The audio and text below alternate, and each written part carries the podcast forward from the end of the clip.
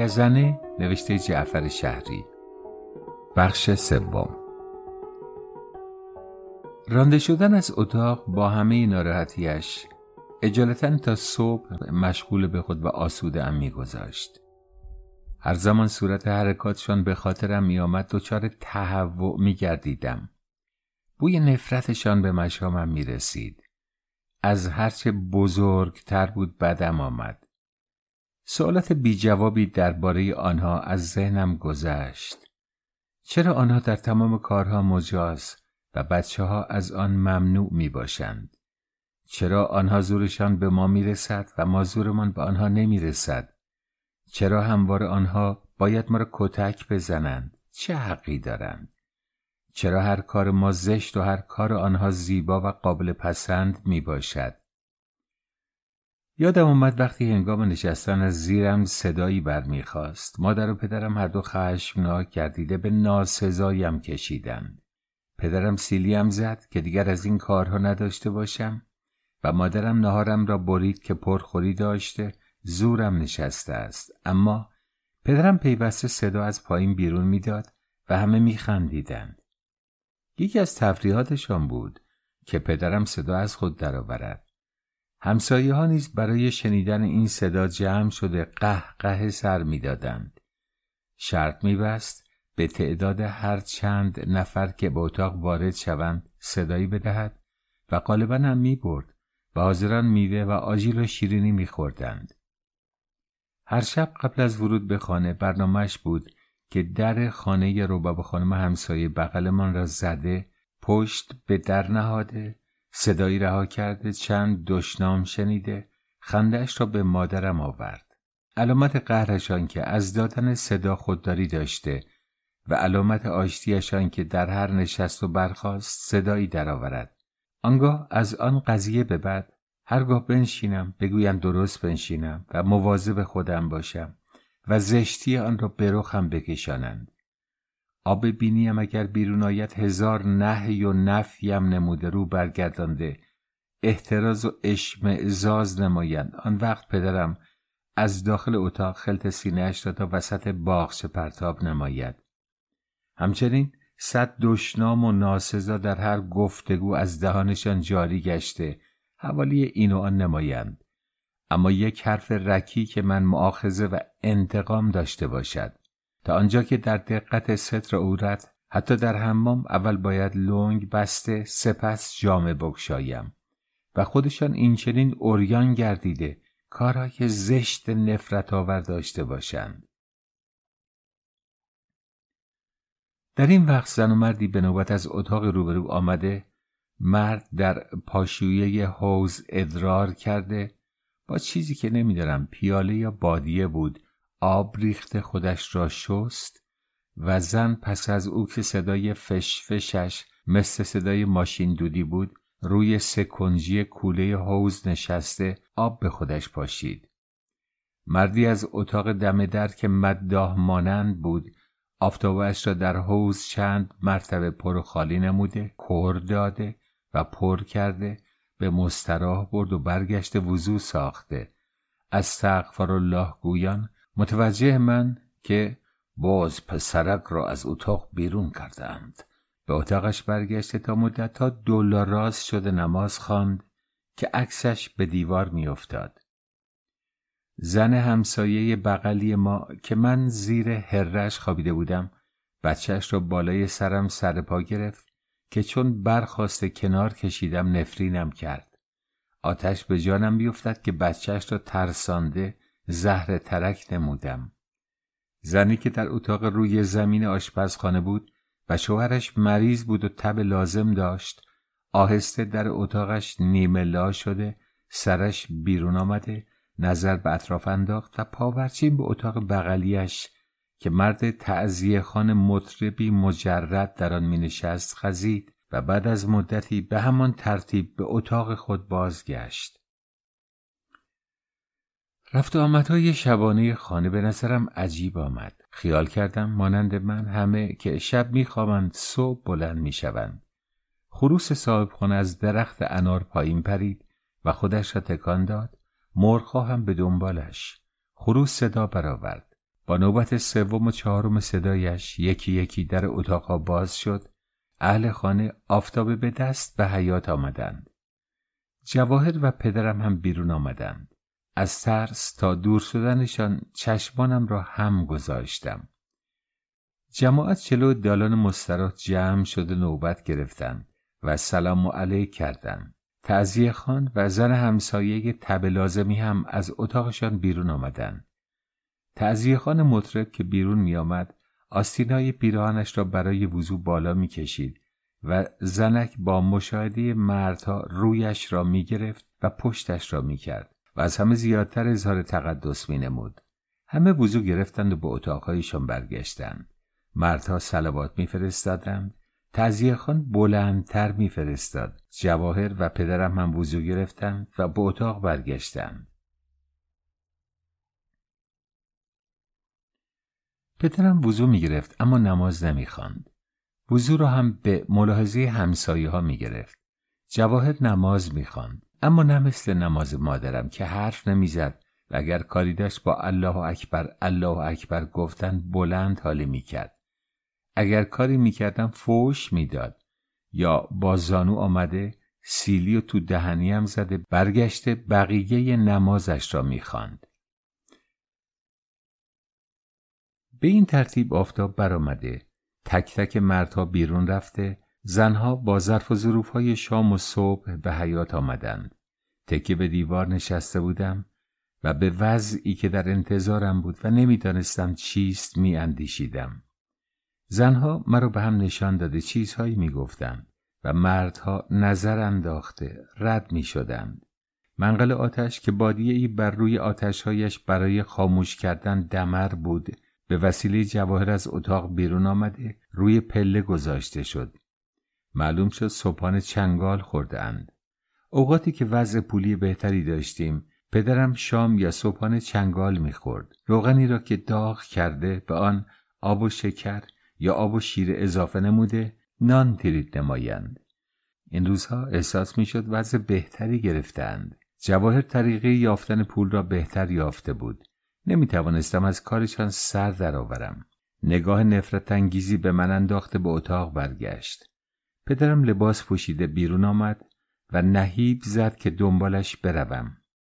به راه افتادم. در حرکت عجول بود و حالتی بس غضبآلود گرفته بود.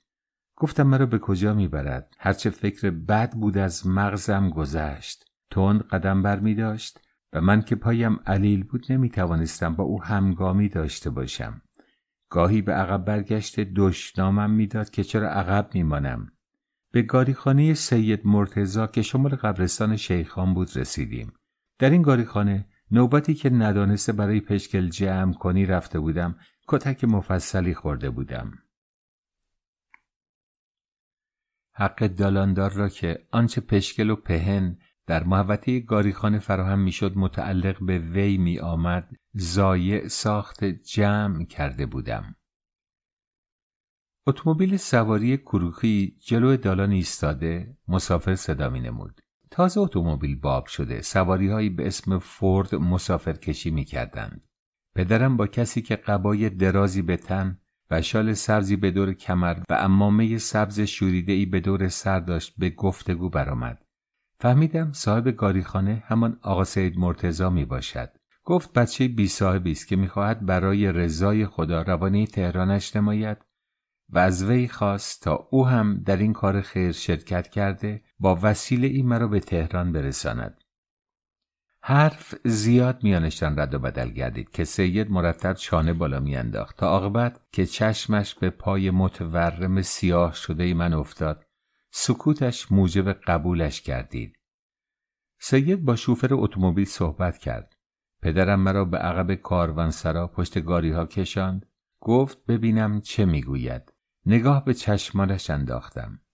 دستش را عقب برده جلو آورده محکم به صورتم نواخت که دیگر نبیند مرا تا اسم او را به زبان آورده پدر بشناسم. چشم چشم گفتم و کنار کشیدم. او از در کاروانسرا بیرون رفته. من در دهانه آن به انتظار ایستادم. پنج نفر مسافر اتومبیل را اشغال نموده. شوفر آن را آتش کرده پشت فرمان نشست. سید به من دستور داد که روی گلگیر سمت راست بنشینم و میلی چراغ را محکم نگه بدارم.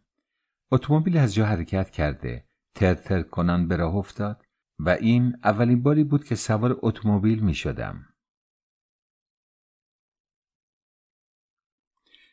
در زدم و حشمت خانم یکی از همسایه ها در رو به رویم باز کرده به طرف مادرم صدا بلند نمود که بیاید پسرش آمده است.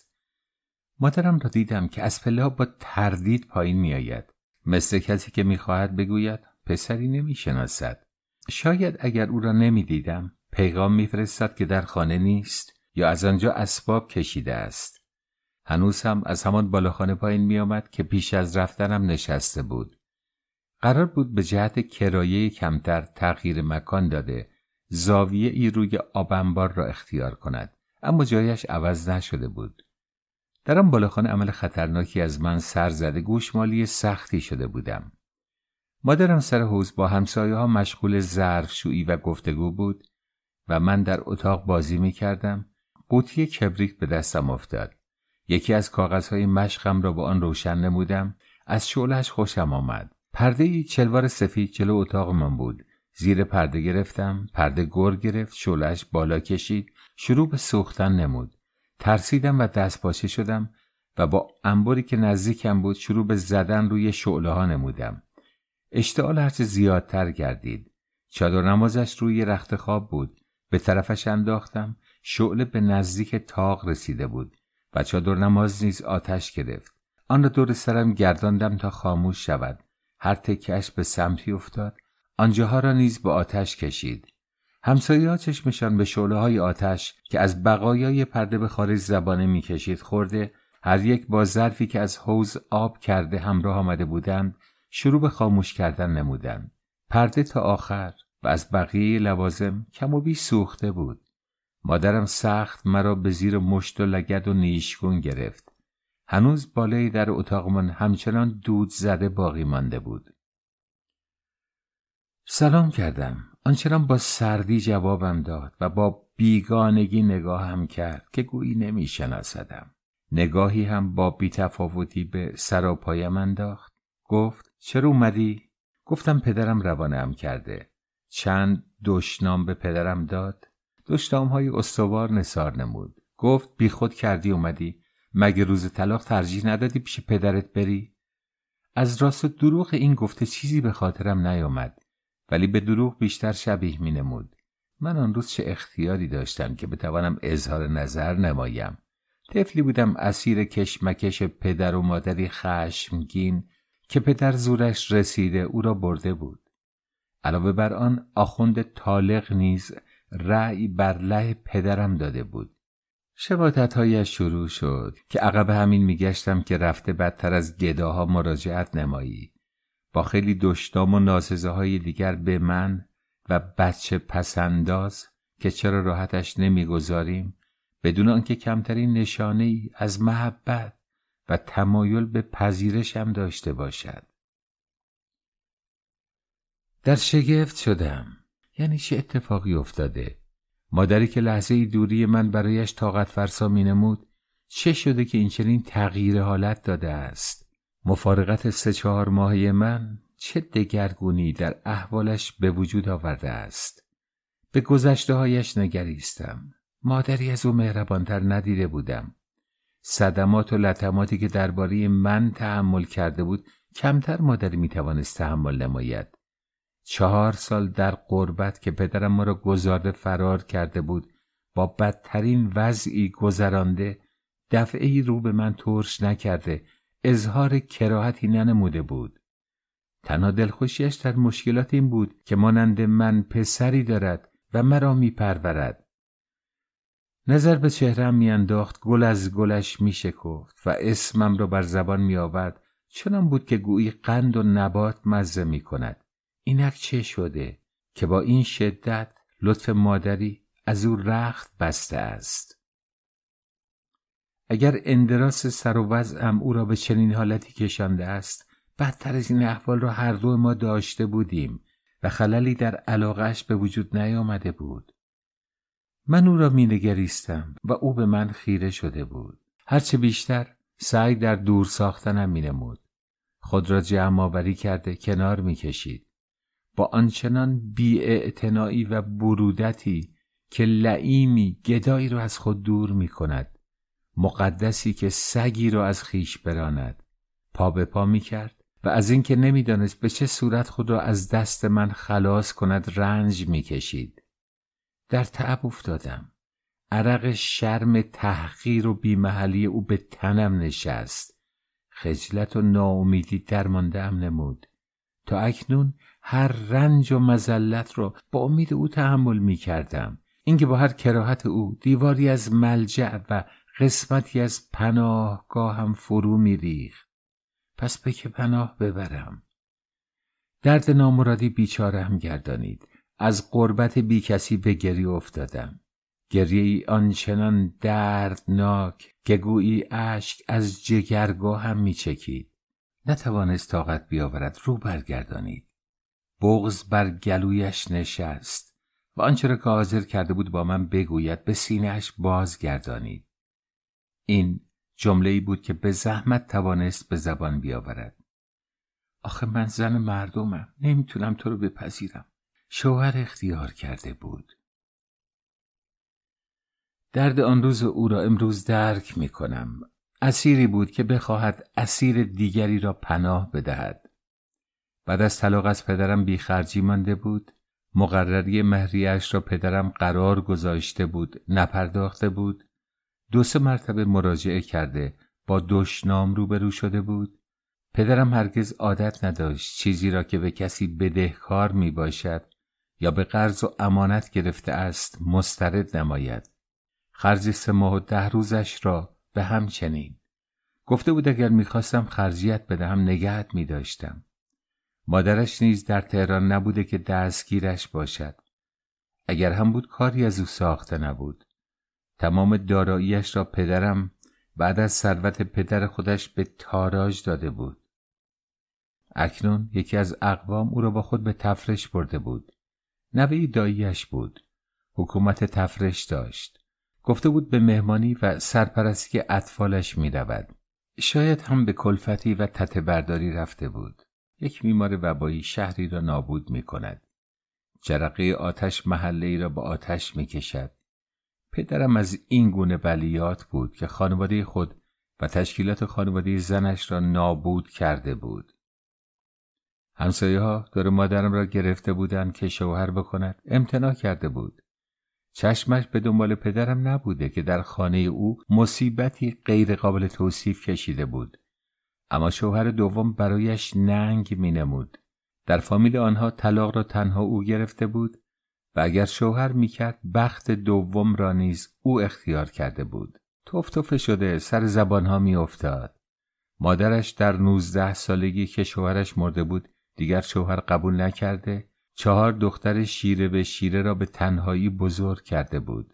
بعد از شوهر اول را عقیده داشت که باید خاک قبرستان هم بالین زن باشد. گفته بودند جوان است و بر رو دارد. مردم برایش حرف در میآورند. این خیراندیشی را قبول کرده بود. از حرف و سخن زیاد می ترسید همیشه می گفت در دروازه رو میشه بست دهن مردم رو نمیشه بست. باید اصولا اونو باز نکنی که زحمت بستنش باشه.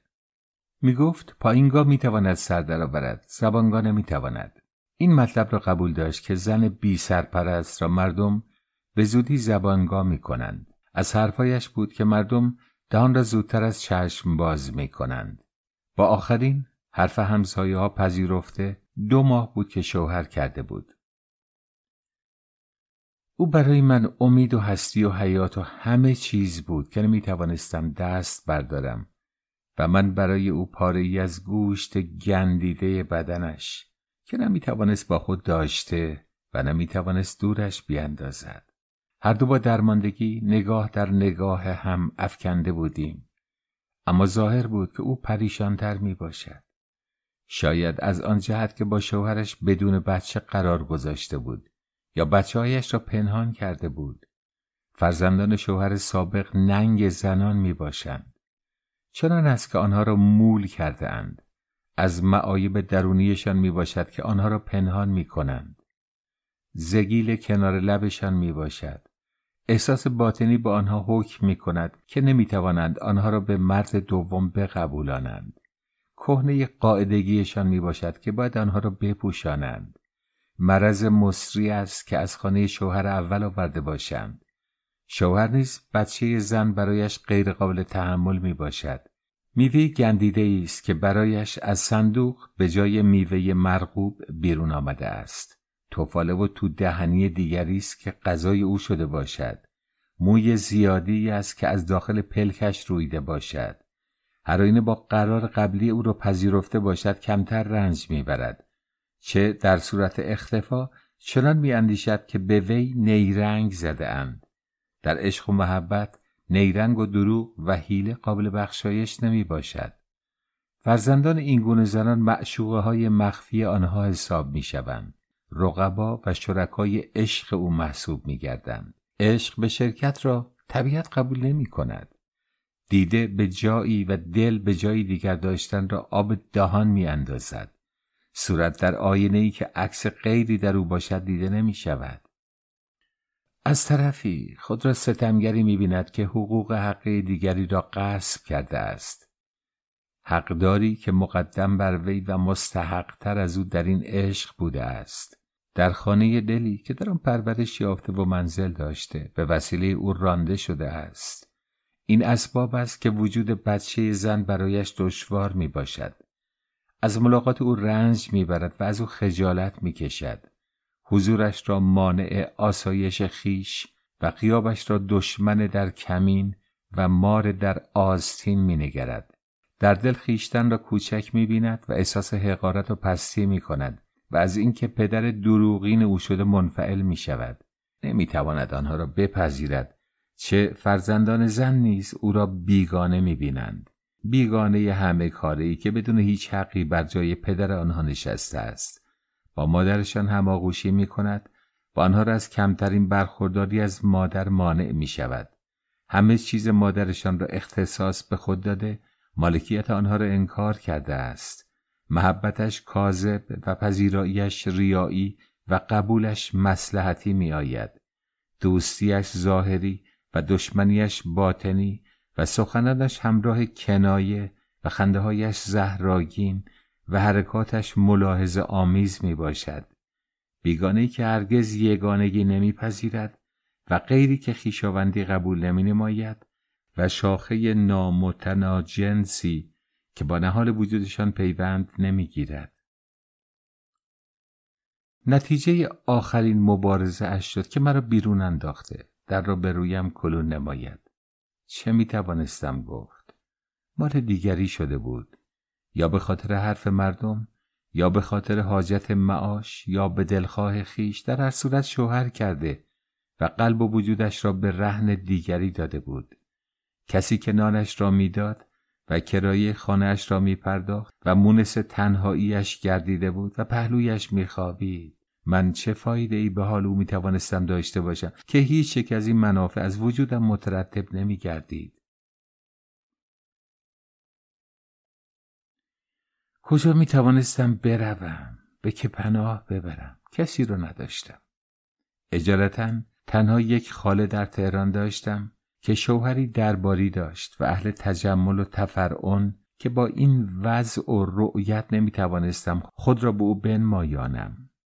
سلام را آب نکشیده تحویل نمی گرفت و با جوابش چنان بود که جقه بر سر انسان می‌گذارد و خانهاش امامزاده ای که باید از بیرون حریمش کفش را به زیر بغل گذاریم و اندرونش معبدی که باید در هر نشست و برخواستش صد ادب و آداب به جا آوریم از او خوشم نمی آمد.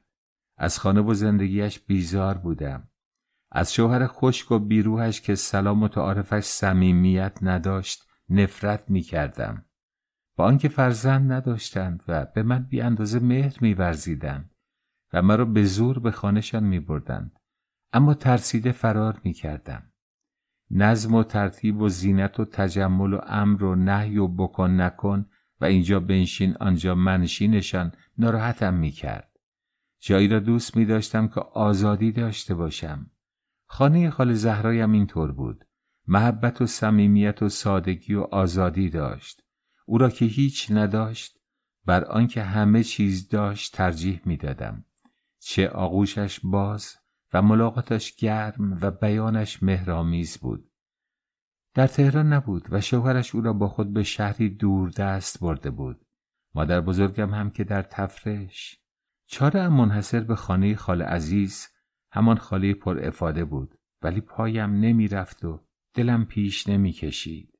مخصوصا از وقتی هم شوهرش مقام تازه گرفته بود فیسشان بیشتر بالا رفته بود. خودش که تا پیش از آن مرا روی زانه خود می نشاند پهلویش قرار می‌داد و شوهرش دیگر آرش می آمد با ما سر یک سفره بنشیند و غذای خود را جدا صرف می نمود. کمر نیمه خمش راست و صدای بیرمقش کلوفت شده در سخن گفتن ممسک گردیده چشمانش از پهلو می نگریست. چند نفر بزرگان در فامیل داشتیم که همه به همین ادوار بودند. آنکه حاکم تفرش شده بود هر وقت به ملاقاتش می‌رفتم دستور بود که به او تعظیم نمایم. قیافش جز یک کله تاس لک و پیس اکبیر نبود اما مقامش کبریایی بود. از تکبر و تفرعون فضله با نیزه به دماغش نمی رسید. حرف خوب و خوشش با نوکر کلفتا داد و قال و فحش و بد و بیراه بود. خود را از همه طلبکار می دانست. دو سه تا فامیل دیگر هم به همین کبر و منیت داشتیم که بدین جهت از هرچه بزرگان بود عقم می نشست. برخوردشان ناراحتم می ساخت. می دیدم مال و مقامشان مال خودشان و افادهشان را می‌خواهند به ما بفروشند از اینکه بزرگیشان موجب افتخار ما شده بر ما منت بگذارند اما کوچکترین خاصیتی نداشته باشند از این چنین بیخاصیت ها اجتناب می کردم. از ریختشان بدم می آمد. مخصوصا از ریخت بچه هایشان که رخت و لباس ها و اسباب بازی هایشان را به رخم می کشیدند. اتای همشان را به لقایشان می بخشیدم. هرگز سر خود به خانه هایشان نمی رفتم و همراه پدر و مادرم هم به اکراه می رفتم مگر عید به عید که چیزی عیدی می دادن. از مثل خودمان توقع و تمنا نداشتم فقط همان محبت زبانیشان کفایتم می نمود. اما از بزرگان که محبت و صمیمیت واقعی نداشتم فقط بزل و اکرامشان بود که موجب محبتشان می گردید. هر کدام که دست خالیم برگردانده بودند دفعه دیگر که راهی آنجا می شدیم می گفتم خانشان بر سرشان بخورد. مادرم مرا بی چشم رو می خاند. اما من فامیل بزرگ من را اگر بزد و بخشش و عنایتی داشتند آدم می دانستم. چه هرچه می نگریستم آدمیتی دیگر در آنها نمی آفتم. از آنجا که هرچه پول و مقامشان بالاتر رفته بود انسانیتشان پایینتر آمده بود. چنانکه یکی دو تایشان که توانستند در کوچه صد تومانی ها خانه بخرند کم کم رابطهشان با فامیل کم و خاص با بی هایشان قطع شده بود. کوچه منشعب از کوچه حاجی ها که ثروتمندان در آن سکونت داشته وجه تصمیه نامش به خاطر آن بود که یکی از اهالی توانسته بود در آن خانه ای با صد تومان خرج که قیمت چند خانه بود بنا بکند. منزل مادرم در یکی از کوچه های گذر سرپولک بود. خانه خالم بازارچه پامنار کوچه صدر اعظم. باید از زیر گذر سقاخانه نوروزخان رد می شدم. به در و دیوار سقاخانه آینه های کوچک و بزرگ زیادی نصب شده بود. در یکی از آینه ها که سرش مایل به جلو بود خودم را نگریستم. وحشت وجودم را فرا گرفت. قیافه ای بس کریح و کثیف داشتم. موی سرم از حرکت از تهران تا آن روز اصلاح نشده اطراف گردنم را با وضع نابسامانی فرا گرفته بود. پیراهنم از چرکی به رنگ قهوه‌ای در آمده دو سر شانه هایش از استکاک توبره های پشکل جمع کنی پاره شده بدنم بیرون افتاده بود. شلوارم بدتر از پیراهنم که از چند جا هم کشیده شده وضع ناهنجاری یافته بود. پاهای برهنه سیاه هم که از فرط کسافت به صورت پوست دباقی نکرده در آمده بود و خون و چرک و فسادش که معلوم نبود کی و کجا جراحتش سر باز کرده بود پشت و کف پنجه هایم را پر ساخته بود. در این صورت مسلم بود که خال عزیز با وضع خاصش هرگز مرا نمیپذیرفت که سهل بود که مانند یک بچه گربه گر گرفته دورم افکند. هوا رو به تاریکی می نهاد سرمایه گزنده پاییز آزارم می‌داد. مختصر غذایی بود که ظهر خورده بودم. شوفرمان آبگوشت خورده. دیده بود من نگاه می کنم ته بادیه گوشت کوبیدهش را لای کمی نان لوله کرده به دستم داده بود. مکانی برای خوابیدن نداشتم. باید قبلا در صدد گذراندن شب برایم. فکر مسجد افتادم. بعضی مطالب که درباره شنیده بودم به یادم آمد بر خود لرزیده منصرف کردیدم گداها شبها در مسجد جمع می شدند روزی با مادرم از جلو مسجدی می گذشتیم جمعیت زیادی دیدم که داخل و بیرونش اجتماع کرده اند. مادرم گفت پسر ده ساله ای را بی صورت کرده اند. از بی صورت پرسیدم. گفت پوست صورتش را کنده اند. اما از حرفای جواهر فهمیده بودم بی صورت یعنی با بچه کار بد می کنند. بعدها پی بردم بی سیرت را بی صورت می گفته است. مادرم سربسته گفته بود و جواهر که دریدگی داشت در اسنادهایی که به من میبست کار بد اسمم گذارده بود. کلمی بد هم کمتر از جمله بی صورت مادرم ترس نداشت که باید از آن پرهیز نمایم. معلوم شد که در آن زمان مسجد جای همه کس نبوده باید از آن دوری گزینم کنار کوچه و پشت در خانه ها و روی سکوها نیز امنیت نداشت عرازل کوچه و بازار را خوب می شناختم روزها از مزاحمت آنان راه از خانه به مدرسه و از مدرسه به خانه را به سختی می پیمودم. باید بچه ها جز به اجماع حرکت ننمایند. هر بچه که تنها می ماند مانند کبوتری که از لانه جدا مانده باشد گرفتار اوباش محل می گردید. هزار متلک بارش کرده دهها انگشتش می رسندند. کمتر بیچشم گریان به مدرسه و خانه می رفتیم و بیشتر وقتمان با آن میگذشت که برای گذشتن از راهی منتظر زن و مرد و بزرگتری بمانیم که ردمان نماید از غروب به بعد به طریق اولا خطرناک میگردید که زهره شیر می‌خواست پسری پا از خانه بیرون گذارد در این صورت چاره نبود جز آنکه مگر باز به خانه مادر رو آورم. کسی که به جای امیدی بست کمتر می‌تواند از آن قطع امید نماید.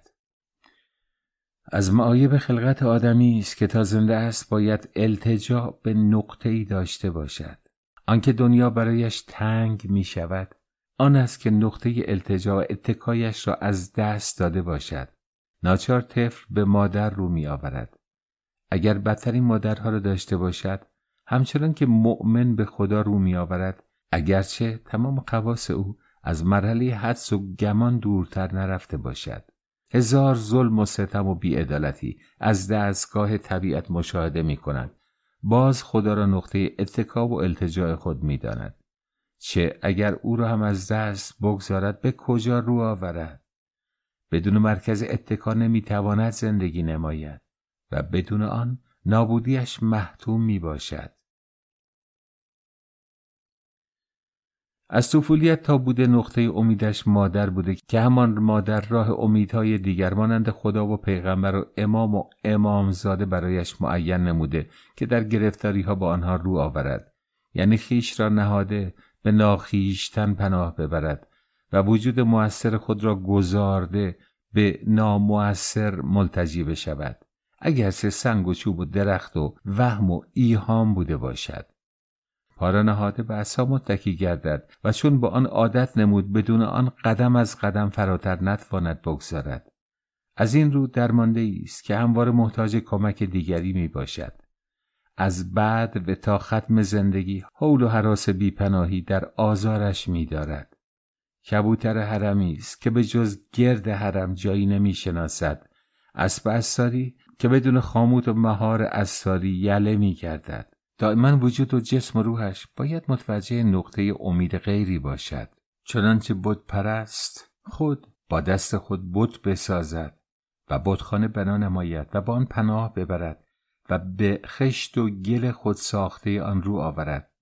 دعا و ذکر و ورد و صوم و سلات القا و انشاء نماید و خود را در کنف حمایت آنها قرار دهد. ستایش اصناف و بتها و توصیف و تمجید اوهام نموده. به ترزیه خاطر هیچ و پوچ آنها براید و تملق مرده و زنده مانند خود و کمتر از خود بگوید. مباد از رو برگردانند. روز و شبش به ترس از خدا و دست نشانده های وی و ملکوت و جن و انس و ارواح خبیسه و طیبه بگذرد. نکند محبتشان را از او دریغ داشته و آزار و اذیتش برایند در حالی که حیوانات چندان که سر از جنین برآورده به تشخیص برآمدند جز خود و امید خیش ملجعی نمی‌شناسند. این نیز از خصایص یا نواقص آدمیان می باشد که من نیز آن روز باید به تبعیت از همین خصیصه باز به مادرم رو آورم. مرد کوتاه قد آبرویی که نان سنگکی چهارتا کرده به زیر بغل داشت. پشت در خانه چشمش به من افتاد. پرسید با که کار دارم؟ جواب دادم با یکی از همسایه های این خانه. پرسید زن است یا مرد؟ جواب دادم زن است. و چون اسمش را شنید ناگهان نگاهش عمیق شده وراندازی هم کرده گفت پسرش هستی؟ و با آری گفتنم مثل کسی که به کشف رازی دست یافته و عقدهای برایش گشوده شده باشد با کنجکاوی و فشردگی پرسید پس چرا در نمی‌زنم؟ و چون از ماوقع اطلاع یافت که راه هم نداده است چهرهش به هم برآمده چین و چروک نفرت آوری که معلوم نبود از جانب من یا مادرم به او رو آورده است؟ گوشه های چشمانش را پوشانید. در را به صدا درآورده دستم را گرفته به داخل کشانید. این همان شوهر مادرم بود که با من برخورد کرده بود. مادرم روی منقل فرنگی کوفته سرگنجشکی درست می نمود. با مشاهده من و او چنان که گویی چشمش به ازرائیل خورده است رنگش محتابی شده. دهانش از ترس و شرمندگی باز مانده. قاشق چوبی از دستش افتاد. به صورت بهت زدگان درآمد. مورد معاخزه قرار گرفت که چرا مرا از وی پنهان نموده است. مادرم نتوانست جوابی بیاورد. معلوم شد جز برادر کوچکم حسن فرزند دیگری معرفی نکرده است. شارلاتان و حق بازش خواند. خائن و دروغ گویش گفت و دشنامش داد. گفت حتما که ننگونامه های دیگری هم داشته که آنها هم کم کم آشکار می شوند. گفت دیگر به او اطمینان نمی کند و دلش با او صاف نمی شود و آبشان در یک جونه می رود. خشمش زیاد شده لگت به منقل فرنگی زده غذا و آتش ها را پخش اتاق گردانید مادرم تون تون به جمع کردن آتش ها و پرت و پلا کردنشان به جاهای بیفرش اتاق برآمد پرسید چرا مرا به او نگفته است سوالش بی جواب ماند دست من و مادرم را گرفته از اتاق بیرون انداخت و گفت زنی که بچه به این بزرگی را بتواند قایم نماید کارهای زیرجلکیش را بهتر قایم می کند. مادرم به گریه افتاد. من شرمنده و متحیر شدم که چرا خود را شناساندم. دلم برای مادرم سوخت. بارها دلم برای او سوخته بود. پیش مادرهای دیگر دیدم بدبخت ترین می باشد. بیچارگی های زیادی از او در خانه پدرم دیده بودم. چه تیر روزی ها دیده، چه کتک ها خورده، چه رنج قربت ها و گرسنگی ها و درماندگی ها کشیده بود تا از چنگال وی رها شده بود. در خانه مرد دوم همچنان با همان احوال دست به گریبان شده بود که مشاهدهش می کردم. این بار نیز من مسبب بدبختیش شده بودم. همچنان که سابقا موجب بدبختی هایش بودم. وجودی که اگر به وجود نیامده بود سیمای زندگی او قیافه دیگری یافته بود. چادرش را خواست تا سر کرده خانه را ترک نماید. آن را برایش بیرون انداخته هری قلیزی بدرقش گردانید. گفت همچه برو که نادر رفت. گریه مادرم بلند و سوزناک شد. که اشک خشک شده مرا نیز جاری گردانید. رو به من کرده نفرینم نبود. که همه زلت ها را از دست شما زلیل شده ها می‌کشم. در این جمله برادرم حسن را هم داخل گردانید. بر خود فشرده شدم که گویی محو می‌شوم. جلو هم انداخته روانه گردیدیم. پریشانتر از آن حالت تا آن روز در مادرم ندیده بودم. آثار درماندگی کامل از وجناتش نمودار می گردید. به آخر محتابی و جلو پلهان نرسیده بودیم که صدای خشمالود شوهرش که حالت تصنع آن به خوبی ظاهر می گردید و رگه های ترحمی در آن موج می‌زد بلند شد که کجا می روید؟ برگردید به اتاق خبرتان با اضافاتی از کنایه ها که گویی به خانه جان جانشان میرن همچین سرشون رو پایین انداختن مثل اینکه قصر قجر رو براشون فرش کردن. و با تأکیدی در آخر که مانع حرکتمان گردید. امیدی بود که پس از ناامیدی رسیده بود. اسم شوهرش تقی بود پسر عبدالحسین خان و ربابه. قدش کوتاه و صورتش مجدر لب زیرینش دو لبه که انگام خندیدن نمایان میگردید. مادرم را که گرفته بود خانه شاگرد ارباب مادرش بود. که اخیرا از آنجا بیرون آمده نوکر خانه یک ارمنی شده بود. خودش را تبریزی می‌خواند. از آنجا که لحجه ترکی داشت اما دروغ می‌گفت. پدرش شهریاری و خودش متولد شهریار و به ترکی شهریاری تکلم مینمود. تقی بزرگ لقب شناساییش بود چه پدرش پسر دیگری مقارن تولد او از زن دیگر برایش آمده بود که به رقابت هوو هوو کشی نام او نیز تقی شده. او به تقی بزرگه و دیگری به تقی کوچکه شناخته می شود. مادرش رو به ایال سوم پدرش که قرب و منزلتی به نزد شوهر نیافته بود همراه او با دختری بعد از او به نام اشرت ترد شده. از شهریار به تهران آمده. ناگزیر به کلفتی خانه یکی از اعیان می رود که فرزندش هم در خانه آنها نموف کرده. تقی سمت خانه شاگردی یافته و دختر دستیار مادر می شود. مادرش زنی نیکتینت خوش برخورد و با فتوت بود که بعدها از او محبت ها دیدم و بیچاره از دق دخترش که مورد تجاوز پسر ارباب قرار گرفت چندان طولی نکشید که بدرود حیات گفت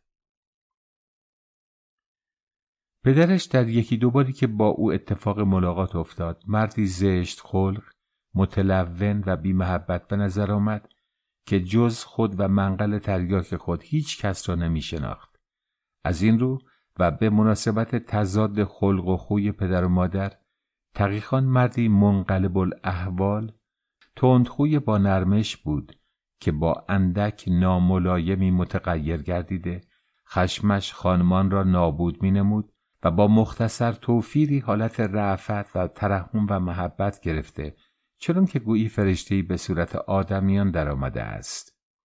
همین حالت نیز بود که وی در برخورد با من آنچنان خشمناک گردانید و آن آشوب را به پا کرده از اتاق بیرونمان انداخت و حالت ثانوی و شخصیت دوم او که از مشاهده پریشانیمان حس ترحمش جنبیده بازمان خوانده به استمالتمان برآمد. با خشم آریتی که بوی صلح از آن می آمد از مادرم پرسید کجا می رفتید؟ مادرم جواب داد دنبال سرنوشتمان. گفت شما که کسی را نداشتید. مادرم گفت از زیر بوته هم عمل نیومده ایم خدا هم در دنیا را نبسته است. گفت هیچ میدانی اگر می‌رفتید به بدبختی میافتادید. مادرم با بیتفاوتی پاسخ داد. ما از این بدبختی ها زیاد دیدیم. ماهی دریا برای سرما و گرما فرق نمی‌کنه. برای سگ کوچه کوچه خوابیدن ننگ و آر نیست. مادرم حاضر جواب بود و پرمدعا. هرگز حرف کسی را به خانه نبرده بود. بزرگ منشیش اجازه تمکین و حقارت به او نداده بود. خوش سخن و خوب محاوره بود و در سخن گفتن نیش و نوش را با هم مخلوط می نمود. روایت و حکایت و قصه و مثل و متلک و خوب و بد زیاد می‌دانست. از پدری فاضل و مادری متین ارث برده بود. شاید هم بیشتر اختلافش با پدرم هم بر سر همین حاضر جوابی ها و حرف به خانه نبردنهایش بوده است. اگر پدرم یک من بود او یک من و نیم بود و هرگز کوچکی نمی نمود می گفت کوچکی بر اشخاص بزرگ لازم است. فقط فهم و ادب و انسانیت را از شرایط بزرگتری می دانست.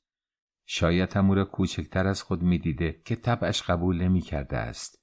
چون از اول زندگی ستم دیده و نامردمی کشیده و حق به جانب گشته بود در حرف و سخن دلیر شده بود. سخنش محکم و استوار و بیپروا گردیده بود. تا شنیده بودم می‌گفت زن باید در مقابل مرد نیممن باشد تا آبشان به یک جو برود. و زن اگر دختر وزیر است به زیر است. یعنی زیر دست مرد است که باید از او تمکین و اطاعت داشته باشد. اما خودش هرگز جز در موارد حق به زیر بار نرفته بود و اگر خود را محق دانسته بود از حق طلبی و اظهار آن خودداری نکرده بود. دنبالی حرفش را گرفته گفت من هرگز بچه‌امو لاپوشی نکردم. اگه حرف این یکی به گوشت نخورده لابد راوی نگفته. شاید همون گفته و تو نشنیدی. گوش عاشق کره. با دیدن من نتونستی حرف واسطه رو درست به گوش بگیری. و سر به طرف حیات دراز نموده. صدا بلند نمود. آی هاجر خانم. و با این صدا یکی از همسایه ها را که واسطه ازدواج میان آن دو شده بود خواست تا جریان را با او روبرو نماید. تقیخان با یک نهیب صدا را در گلویش خاموش کرده سر جایش نشاند. هر دو خاموش شدند اتاق را سکوت فرا گرفت. سپس به من که بلا تکلیف کنار در ایستاده بودم گفت بنشینم. با تشر به مادرم گفت حالا چه زهر ماری بخوریم؟ می‌خواست راه آشتی را باز نماید. به شکمش خیلی اهمیت میگذاشت. از آن به بعد نیز مرافعه هایشان را بر سر خوب و بد غذا و امر شکم می‌دیدم. مادرم گفت اشکنه درست می‌کنم. گفت چند تا تخم مرغ هم تویش بیانداز غذا حاضر شد. به من گفت پای سفره بروم. رفتم. شکمش جا افتاد. حالش به جا آمد. وضع اخلاقیش تغییر کرد. با من به گفتگو برآمد. از کجا بودم و از کجا می آیم پرسید. سابقه ذهنی داشت. معلوم شد حق به جانب مادرم بوده. ما وقع را در میان گذارده بوده است. نهایت بچه ها را برای همیشه دور از خود قرار نهاده بوده. ملاحظه دیدن شوهرش مرا از ترس خلف عهدش بوده است. در آغوشم کشید. گناهایم را بوسیده دست نوازش به سرم کشیده. با انگشتانش به شانه کردن موهایم پرداخت. به مادرم گفت بچه خوبی دارد. دلش می‌خواست حسنش را هم ببیند و بداند کدام بهتر از دیگری می‌باشند. گفت فردا سرم را بدهد کوتاه کرده ماشین بزنند. دستور داد اجارتم برخواسته. از همسایه ها پیراهن زیر شلواری که زیادی بچه هایشان باشد آریه کند و لباسهایم را عوض نماید. آب گرم درست کرده دست رویم را پاکیزه گرداند. مادرم به فوریت اطاعت نمود. بادیه آبی بر روی آتش منقل گذاشت. سر صندوق رفته بخچه کوچکی بیرون کشیده. چند تکه لباس که دیدم از ملبوس قدیمی خودم می باشد از آن جدا نموده. معلوم شد آنها را عمدن نگه داشته بوده چه پدرم تأکید کرده بود هرچه رخت و پخت دارم در اختیارش بگذارد و او اطمینان داده بود چنان کرده است. به طور که شوهرش نفهمد آنها را قلمبه کرده به لبهایش چسبانید. بوییده نفسش را تا اعماق سینهاش دوانید. نمی‌خواست آنها را از خود دور نماید. چهره اش از شعف منقبض و منبسط میگردید. لبهایش از بغز نشات میلرزیدند. گفت من خودم رخت براش نگه داشتم. شوهرش گفت خوب کرده است. بادیه آب جوش آمد. برداشته در پارچه آب سرد و گرم گردانید. دور اتاق میچرخید. دست پاچه شده بود. به تاخچه ها کاری نداشت اما بیهوده به هر تاخچه سر می‌کشید. یادش افتاد از آن کارها عقب صابون میگشته است. ذوقی توأم با شک و تردید او را فرا گرفته بود. مثل آنکه هنوز نمی‌دانست شوهرش او را به واقع در پذیرایی من آزاد گذاشته یا او را امتحان می کند. شوهرش گفت زخم پای مرا ملاحظه نماید که به او آب نرساند که سیم می‌کشد. مادرم نگاهی که یک دنیا تشکر از او میبارید به صورتش انداخت دست مرا گرفته به محتابی کشانید. پیراهن شلوارم را از بدنم بیرون کشیده به گوشه انداخت. پروانه شده بود بال درآورده بود. دستهایم را به جلوم گذاردم حیا و هجاب را خودش یادم داده بود. جز جز صورتش میخندید. گفت دستهایم را جلو ببرم تا آب بریزد. یکی را جلو شرمگاه نگه داشته یکی را پیش آوردم. شوخیش گرفته گفت حیف از دودول طلاییم نمیآید که این دستهای کثیف را با آنها میچسبانم. این اولین کلمه لطفامیزی بود که در ملاقات اخیر از او میشنیدم. تکه تکه دست و سر و روی و همچنین پاهایم را از بالای زانوها شسته تمیزم گردانید. بیخبر از من دو نرمه شستهایش را به طرف جراحتم فشرده قلم به چرک و خون از آن بیرون جهانید که دادم را به هوا فرستاد. از سرما و درد پا به لرز آمدم. اطراف جراحت پایم را نیز به طوری که آب به زخم نرسد تمیز کرده چادر نمازش را به سر من داخت. از اول تا آخر هر وقت با من حرف نمی‌زد زیر لب چیزی می‌گفت. دو جمله اش الحمدلله و صد کرور شکر بود که شنیدم. به خاطر من شکر می نمود. خوشکم کرده. لباسهایم را پوشانده و اتاقم برگرداند. شوهرش تشخیص داد که مشمع اصلاح روی جراحتم بچسباند. خودش برخواسته رفته خریده آورد و پوستش را کنده به روی چراغ گرم کرده به زخمم چسبانید. نگاهی به صورتم انداخت. ماشاءالله ماشاءالله گفته از مادرم خواست آینه را از سر بخاری به او بدهد. آینه را جلو صورتم گرفت و گفت حالا بهتر شدی یا اول خجالت کشیدم و در لاکم رفتم. فهمید بعد حرفی زده است. با خوشبش اصلاحش نمود. تعریف شکل رویم را کرد. در آینه که تماشا کردم دیدم جور دیگری شدم. از جعفری که نزدیک غروب در آینه سقاخانه نوروزخان دیده بودم فرق کرده بود. گفت پسر خودش می باشم دو سه تا دیگر ماچم کرد سرم را به سینه اش چسباند. چقدر از جمله پسر خودش می باشم خوشم آمد. ماچهایش چقدر به دلم نشست. هنوز چنان کلماتی از پدرم به گوشم نخورده بود. نوازش و بوسه او را به یاد نمی آوردم. خواستم من هم او را ببوسم. شرمم آمد. نمی‌دانستم چه سمت برای او بشناسم.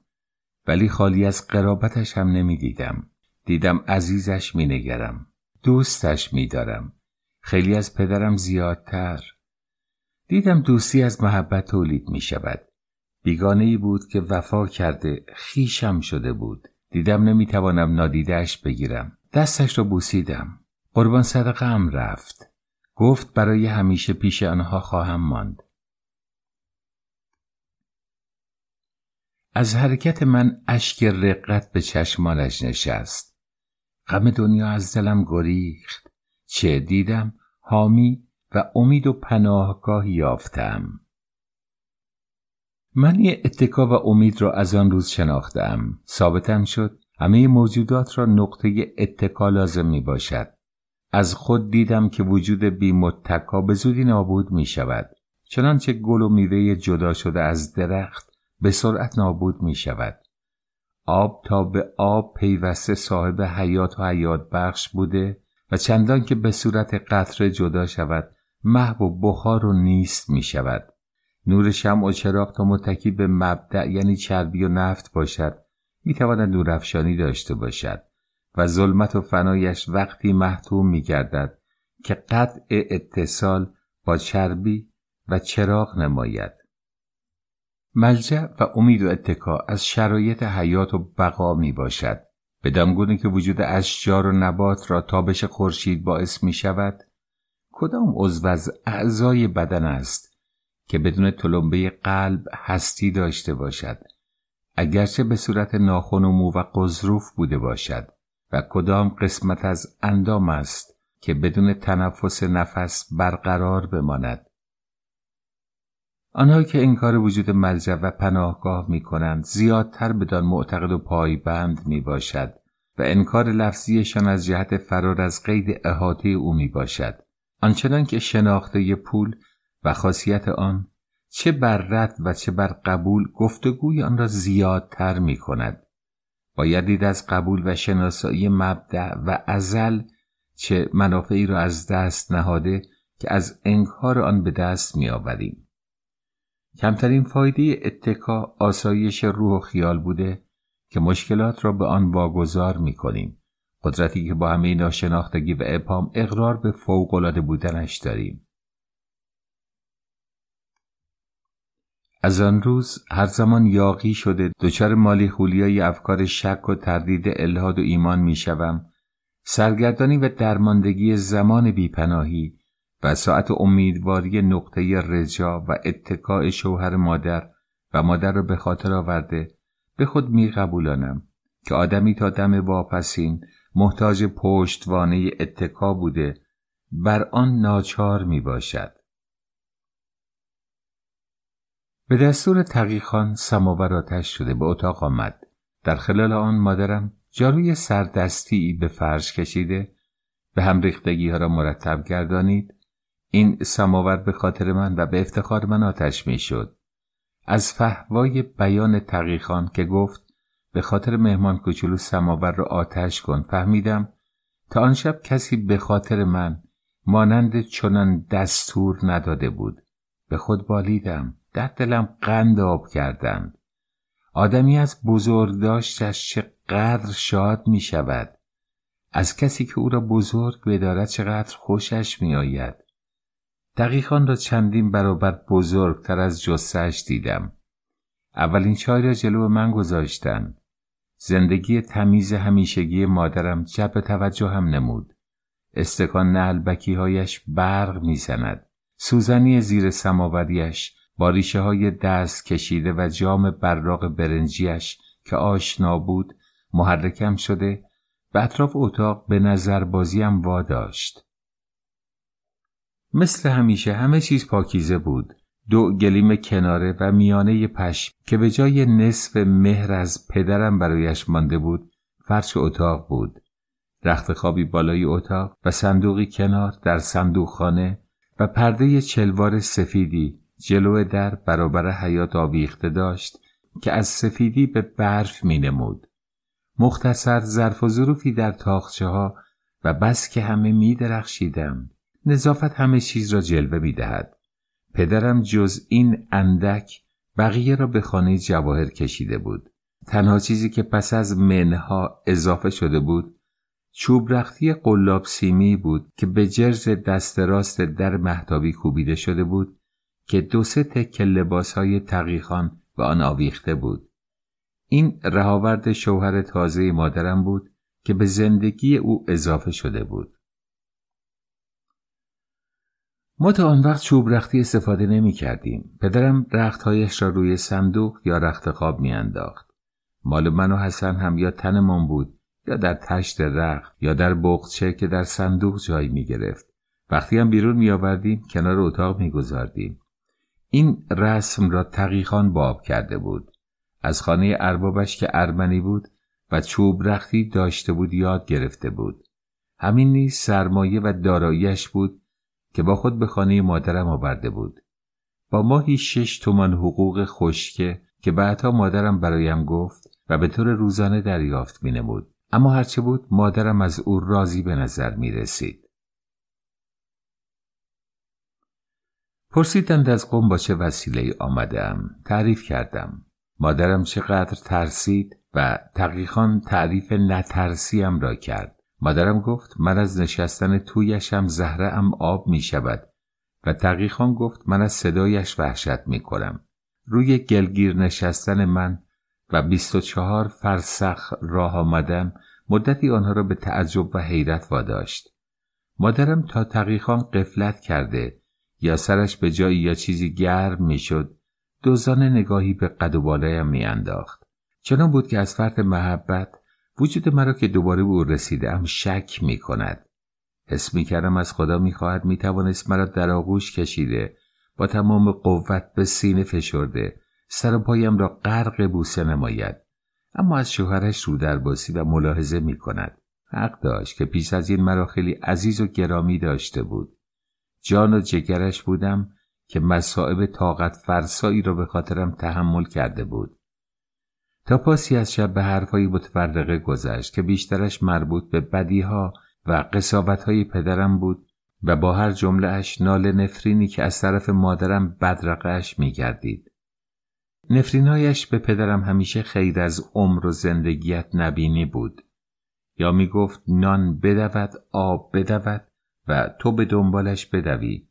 شاید هم همان نفرین ها بود که پدرم را به آن فلاکت انداخته بود. پدرم یکی از عیبهای مادرم را سیاهی سقش می‌دانست که می‌گفت نفرینایش گیرا می شود.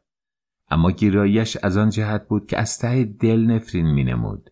دود نیم سوخت فضا را تاریک می کند. تیر پدر کشته به هدف می نشیند. زور مشت مظلوم در بازوی تقدیر می باشد.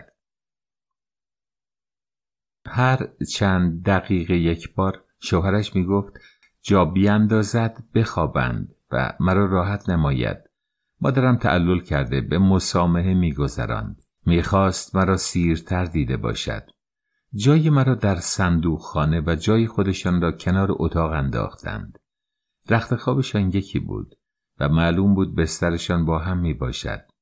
تعجب کردم چه کمتر مادرم را با پدرم دیده بودم که در یک رخت خواب بخوابند. در مرافعه هایشان می شنیدم که به پدرم می گفت کسی که دائما در میان لنگ و پاچه زنهای مردم و هرز قهبه های دور کوچه ها باشد قابلیت ندارد پا به رخت خواب زن نجیب گذارد. می گفت پسمانده سگ همان لایق سگ می باشد و او را از خود دور می نمود. چرا خاموش شده ظلمت فضای اتاق را فرا گرفت مادرم برخلاف جواهر هنگام خواب هرگز چراغ اتاق را روشن نمیگذاشت بیدار و خوابی بچه ها را احتیاط می نمود. تا مدتها صدای پچپچشان می آمد. اندکی سکوت موصولی گردید و کم کم صداهایی که با آنها آشنا شده بودم اما بسیار خفیف از رخت خوابشان به گوشم رسید. غیرتی سخت کشنده و نفرتی بس آزارنده مستولیم گردید. نیمه شب چیزی گردنم را گزید و بی خودانه با سرانگشتان به رویش نواختم. چیزی زیر دستم له شد. رطوبتش انگشتانم را آلود خواب را از چشمانم دور گردانید.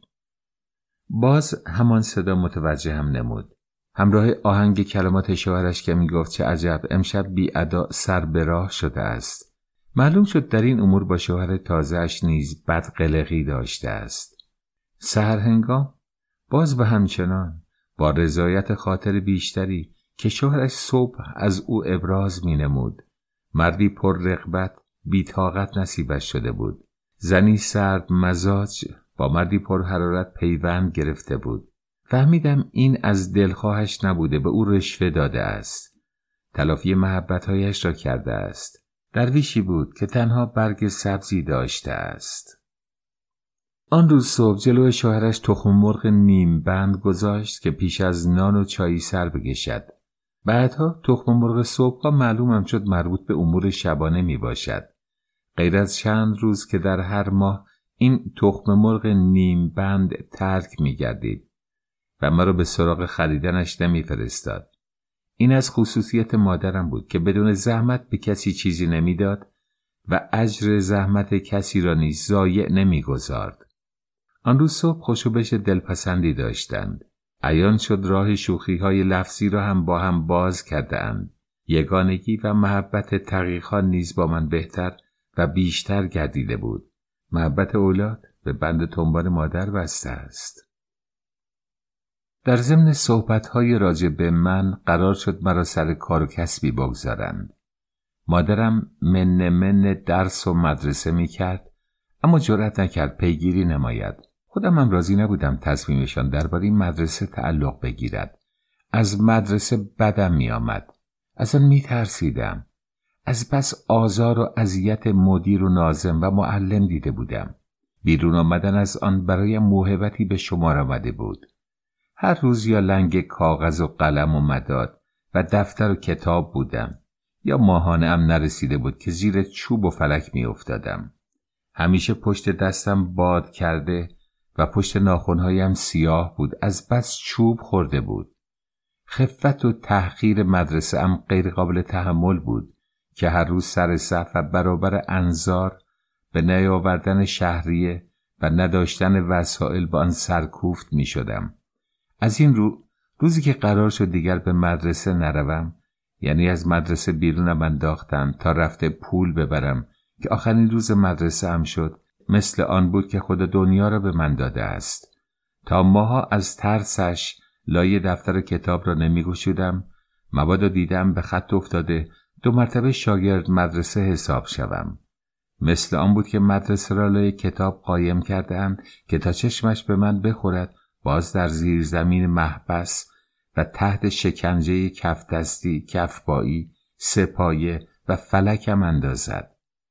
حتی چشم به کتاب های متفرقه و روزنامه های زیر بغل روزنامه فروش ها نمی انداختم. مباد بلایای مدرسه دو مرتبه گریبانگیرم گردد. لباس های تقیخان را نگه داشت تا او به تن نماید. ماهود پاک کنشان کشیده کلاهش را نیز پفنم زده ماهود پاک کشیده به دستش داد موقع رفتن که افشایش را کهنه تر کشیده تمیز کرده جلو پایش گذاشت.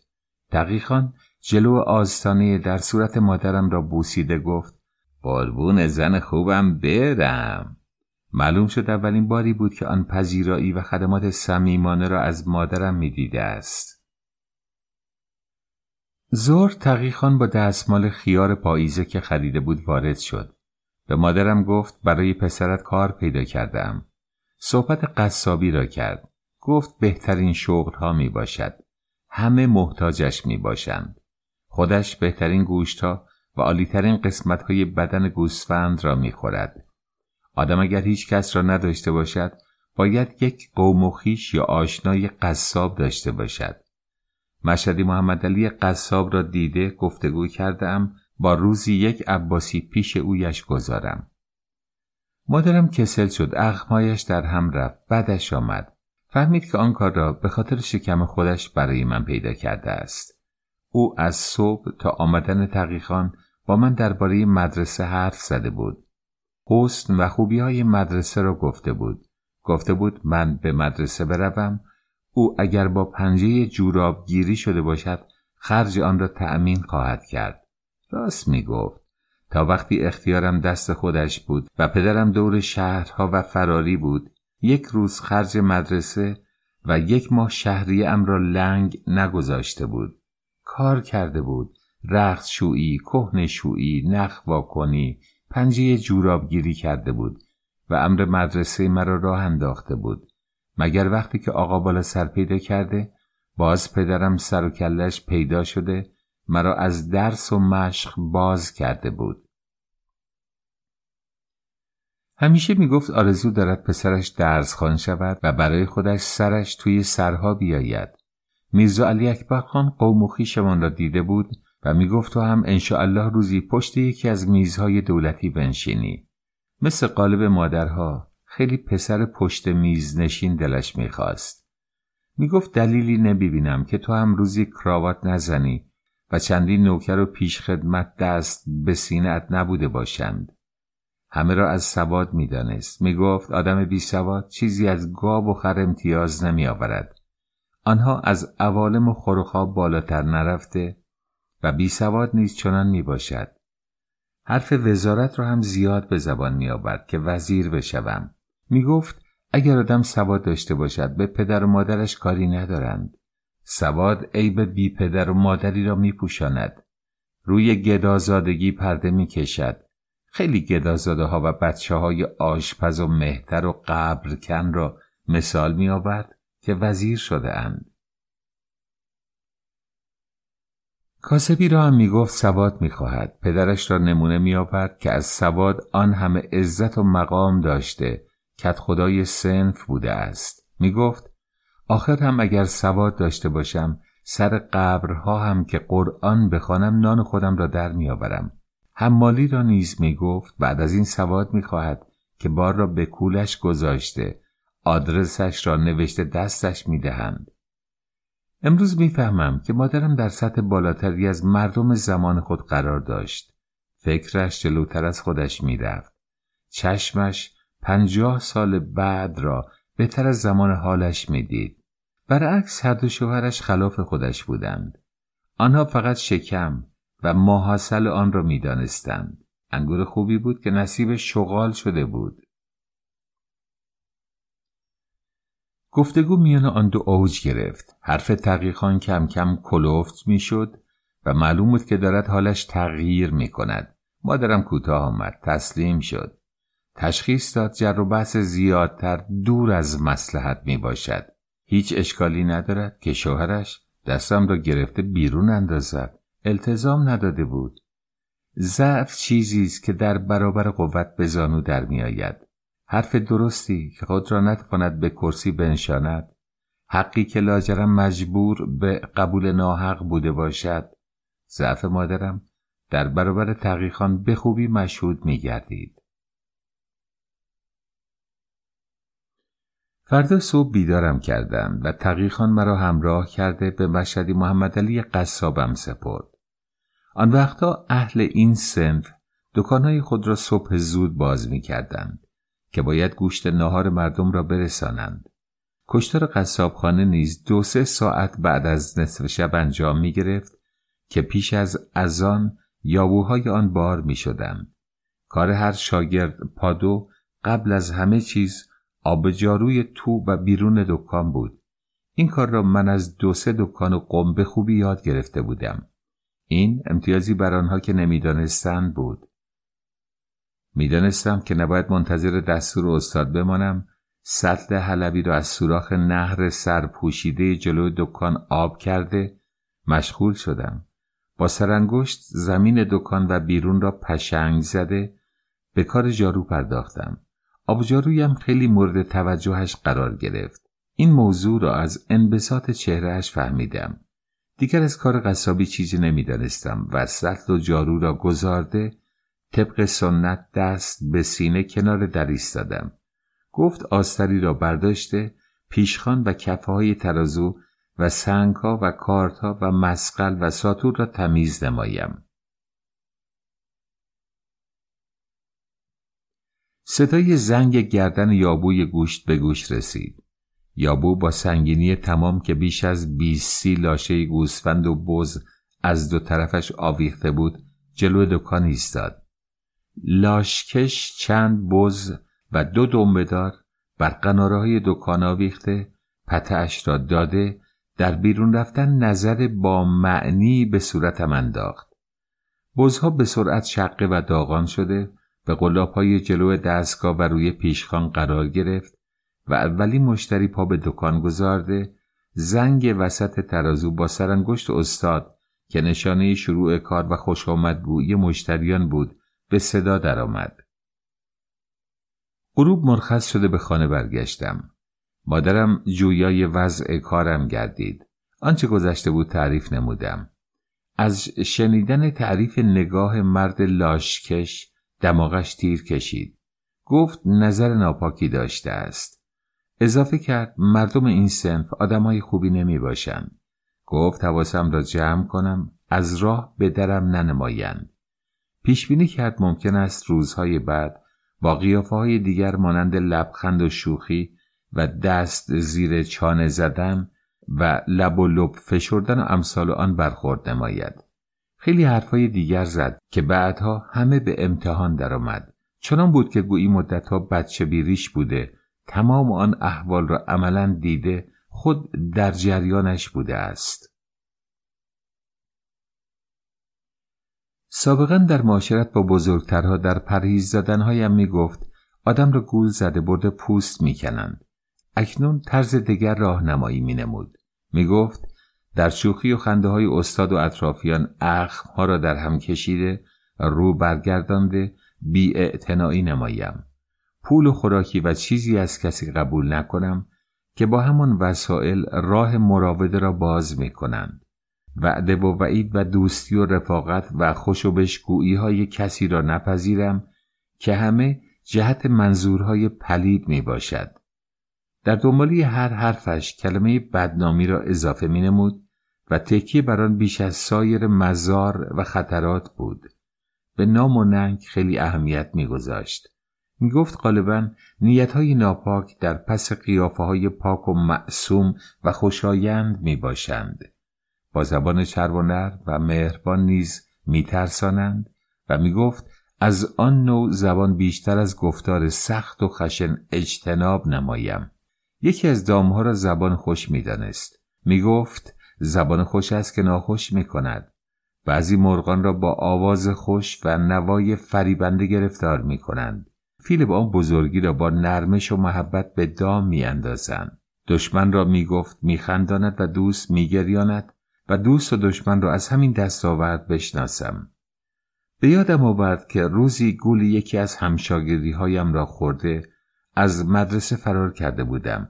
و چه عذاب هایی که از جهت همان گول خوشایند کشیده به زیر فلک افتاده ترکا به ترم خورده شده بود. گفت پسرک آن گول را با زبان خوش و مطالب شیرین دلپسند زده بود وگرنه با جملات تلخ و ترساننده نمی‌توانست فریبم داده راضی به فرارم نماید. زهر را گفت در شربت شیرین می‌دهند. اصلا شرط احتیاطان است که از همه مردم وحشت داشته باشم. دوسا و آدم ها و بدسیرت ها و بچه و بزرگ گولزن ها همه در میان همین مردم می باشند که شناساییشان خارج از حیطه اختیار می باشد حزم و احتیاط را می گفت از کلاق بیاموزم و همیشه سلامت بمانم. گفت کلاق از دور کسی را که ببیند فرار می کند و هیچ وقت به آدمیان خونه می گیرد و جانش در امان می باشد مرغ و کبوتر گول دانه آدمیزاد را می‌خورند اسیر می‌شوند و به زیر کارد می‌روند. از قصایی کلاقش این که کلا گفت من آدمیزاد را وقتی می‌بینم به طرف زمین خم می‌شود فرار می‌کنم که می‌خواهد سنگ برای من بردارد. بچهش گفت من تا ببینمش فرار می‌کنم و باید سنگ در آستینش باشد. روبا را گفت از مادرش پرسید چطور به ده بروم؟ که از دهاتیا در امان بمانم. مادرش گفت دستورش این است که اصلا پا به ده نگذاری. از همان شغل قصابیم گفت که جلو گوسفند علف را به خاطر آن میریزند که سرش را ببرند نه آنکه با او خصوصیت و محبت داشته باشند. آنقدر از مردمم ترسانید که کم کم همشان دیو دمدار و قول شاخدار به نظرم آمدند. مار گزنده و شیر درنده مجسم گردیدند. کاش آن تجسم را بعدها نیز نگاه می داشتم و جمله مردم را به یک چوب رانده از همه آدمیان به یکسان می ترسیدم. شبانه به دکان سلمانی کشانیده گفت سرم را از ته تیغ بیاندازد. در برگشتم آستر لحاف بدرنگی داشت که بریده شلوار گشاد بی تناسبی برایم دوخته به پایم نمود و گفت که دیگر شلوار امروزم را که برایم کوچک و تنگ شده است به پا ننمایم. صورتم را نیز دستور داد که دیگر نشویم و آن را کثیف نگه بدارم. همچنین سفارش معکد که وقایع یومیه را شب به شب دقیقا به سمع او برسانم. تقیخان آمده مورد معاخزش قرار داد که چرا سرم را تراشیده است. گفت روزگار خراب می باشد. پسر بچه نباید ریخت و رؤیت داشته باشد. مردم از خر نر نمی گذرن. اگر می دانستم باید به دکان آن هم قصابی برود های دیروزش را هم عوض نمی کردم. اشتهای مردم از راه چشمشان حرکت می کند. چشم می بیند دل به هوس می آید. مردم چشمشان کرایه می خواهد. هر چیز خوب را که هر جا دیدند می‌خواهند مال خودشان باشد و آن را به چنگ آورند. می‌گویند در خانت را ببند همسایت را دزد مکن. یعنی مگذار همسایه چشمش به چیزی بیفتد تا هوس دزدیدن آن به سرش بیفتد. جیببر اگر پول کسی را نبیند آن را نمی‌برد. بچه از این سن اول مواظبتش می باشد سر و شکل که داشته باشد بدنامش می کنند برایش حرف در می آورند باز فصل طویلی از نام و بدنامی گفت گفت آدم بدنام و بیآبرو سرش به دنیا نباشد بهتر است مرگ برایش عروسی است مرگ با شرافت بهتر از زندگی بی شرافت می باشد بیچاره با همه فوقلادگیش در این باره اشتباه می نمود. از اطرافش خبر نداشت که هر که هرچه بی آبروتر زندگیش به کامتر می گذرد. در این باره چشمش آن دید را نداشت. تا آبرودارهای مطرود سائل بکف و بی آبروهای تالار نشین دوروبرش را ملاحظه کند و به اشتباه خودش اعتراف نماید. دیدش هنوز چنان قوی نبود تا خودفروشها و پا اندازها و فلان جنبانها و هر جایی ها و دلغک های دور و نزدیک را ببیند و نظریه خود را اصلاح نماید. نمی توانست خلاف عقیده خود را قبول کند که هر که هرچه دریده تر و بدنامتر دنیایش زیادتر به کام می باشد و نام و آبرو حاصلی جز گمنامی و کوته دستی و تیر روزی و عقب ماندگی نمی آورد. اگر به همه صفاتش درود میفرستم و برایش طلب مغفرت می کنم به این تشخیصش نفرین می کنم که چگونه ما را در هفتاد پرده استتار مواظبت نمود تا کلاهمون پس معرکه مانده نه دنیا و نه آخرت داشته باشیم. چگونه با طرز فکر غلطش که همه دم از حج و حیا و آبرو و نجابت و نام و ننگ زد درهای ترقی و تعالی را به رویمان بسته نان گدایی به دامنمان گذاشت. چه عیب داشت اگر اندکی طبق طبیعت زمان دریدگی و بیهیایی و همرنگی با جماعت یادمان می‌داد تا ما هم به نان و نوایی رسیده جل خودمان را از آب درآورده تشخص و جاه و مقامی به دست می آوردیم. مگر نه اینکه باران که بیاید ترک ها هم می رود و پول بر روی همه بدنامی ها پرده می کشد. چرا نگفت پول که به دست آید آبرو هم خود به خود تحصیل می شود مگر خودش که چهار سال در شهر قربت که با بدترین وضع گذران نمود و نگذاشت کسی بالای چشمش ابرو بگوید چه گلی سرش زدند که آن همه تعریف آبرو و حیثیت را می نمود.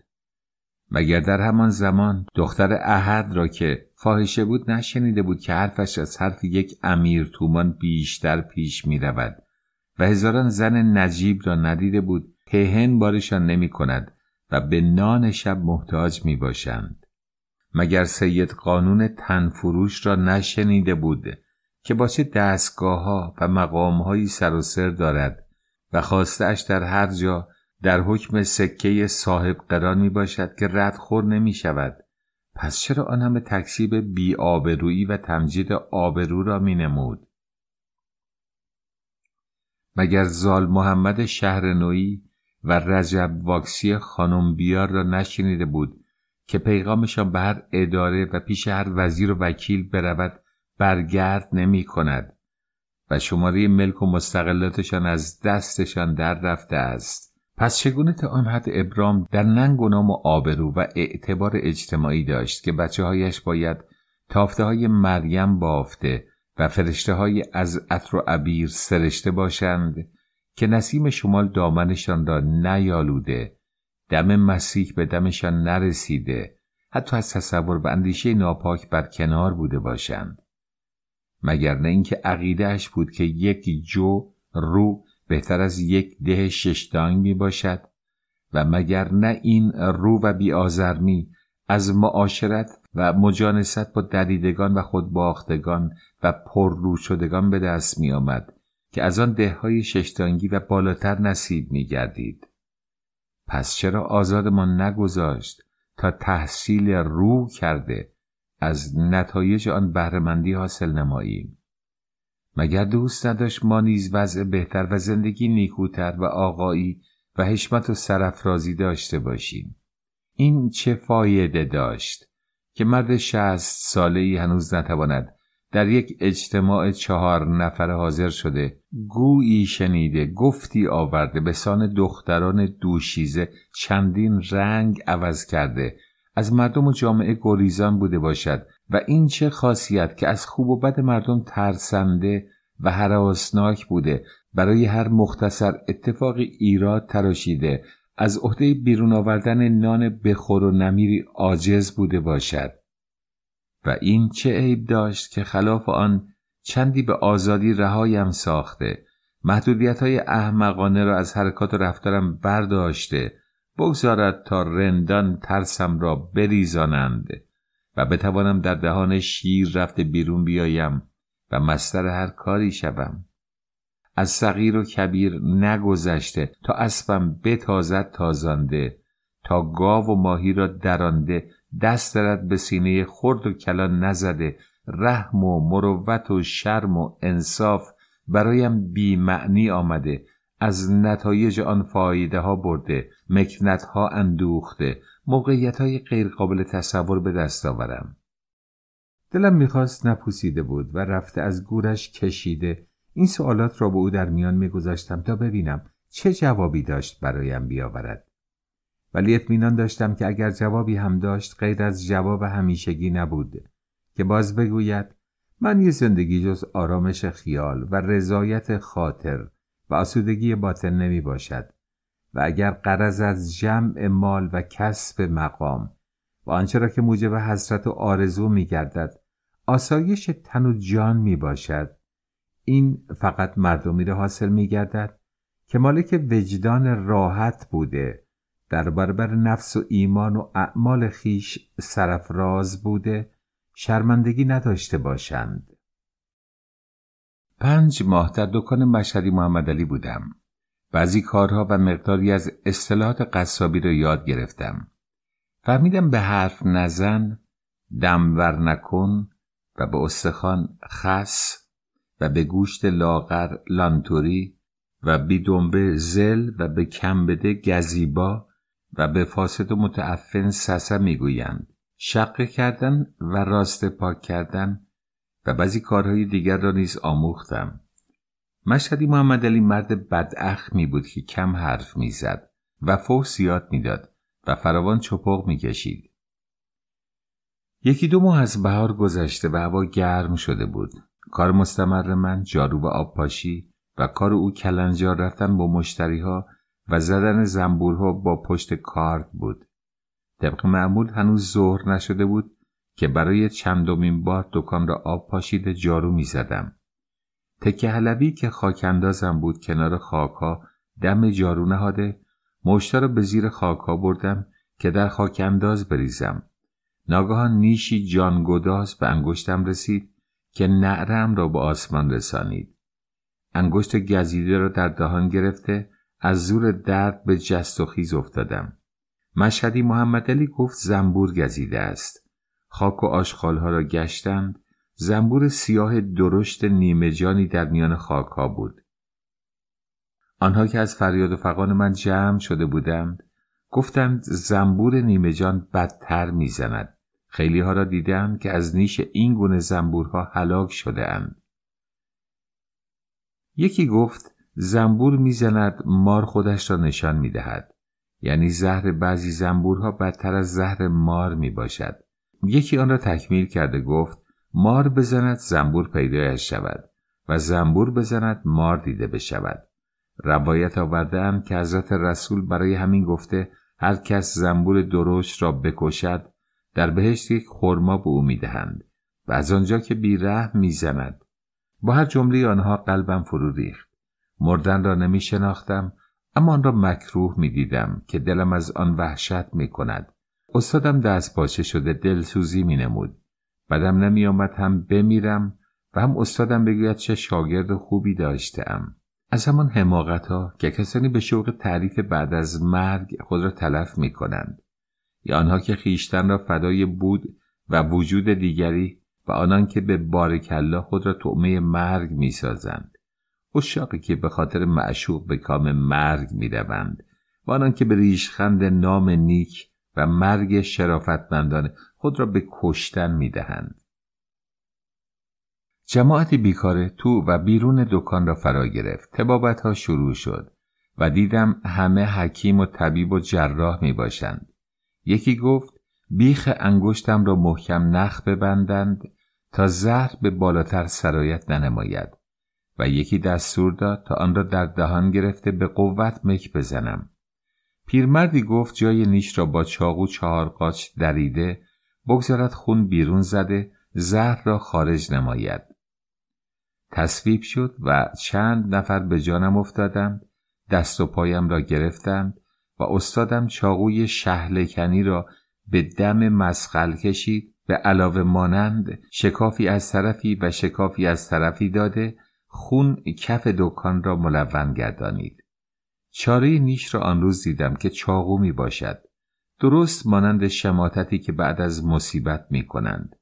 از لنگ پاره روی پیشخان تکهی بریده با روغن اغربی که از دکان میرزاید الله عطار همسایمان گرفتند آغشته ساخت رویش گذاشتند و نخ دورش بستند.